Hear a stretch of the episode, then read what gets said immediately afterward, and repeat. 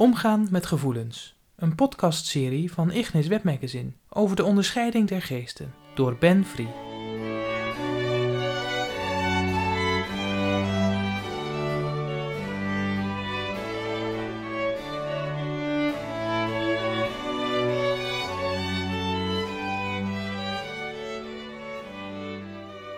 Deel negen.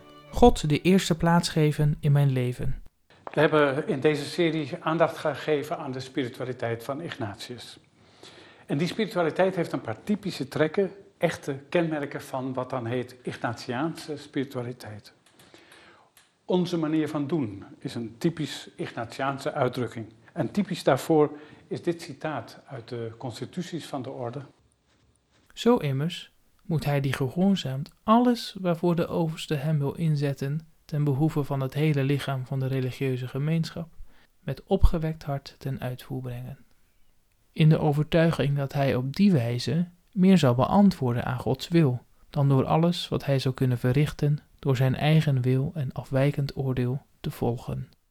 Aan de basis van die grondhouding van gehoorzaamheid, inschikkelijkheid, innerlijke beweeglijkheid, ligt dat Ignatiaanse principe dat ik niet kies wat mijn eigen voorkeur heeft, maar eerder datgene wat het doel dient waarvoor ik geschapen ben.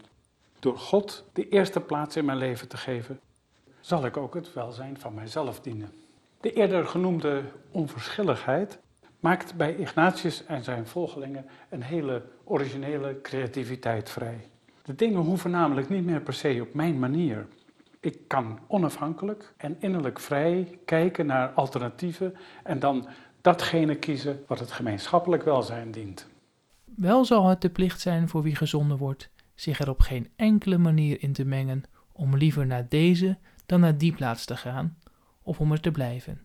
En de volledige en absoluut vrije beschikking over zichzelf aan de overste die hem in plaats van Christus leidt over te laten, opdat Christus meer gediend en geëerd wordt.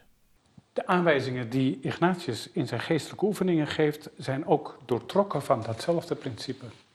Wie de oefeningen geeft, moet dus niet naar één kant afwijken of neigen, maar als de wijzer van een weegschaal in het midden blijven.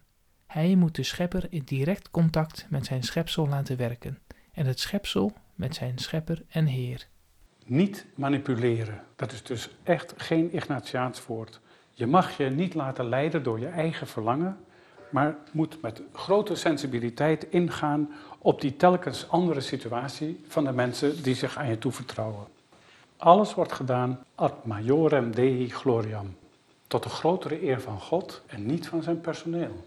Omdat Ignatius ervan overtuigd is dat God werkt in onze activiteiten, vertrouwt hij er ook op dat God voldoende mogelijkheden en krachten in de mens legt om het heil te kunnen bereiken.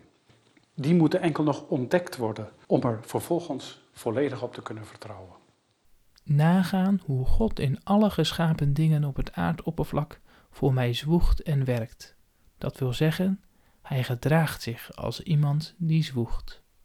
Dit is het godsbeeld van Ignatius. God werkt zelf als een ondergeschikte.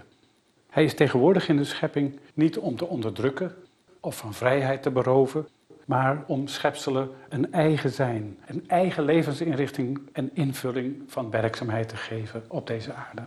Het is Ignatiaans om niet uit jezelf op eigen kracht je leven te willen maken, maar het als een geschenk te beleven van de liefde van God. Het is Ignatiaans om voor dat inzicht te vechten en net als God zelf ook iemand te zijn die zwoegt.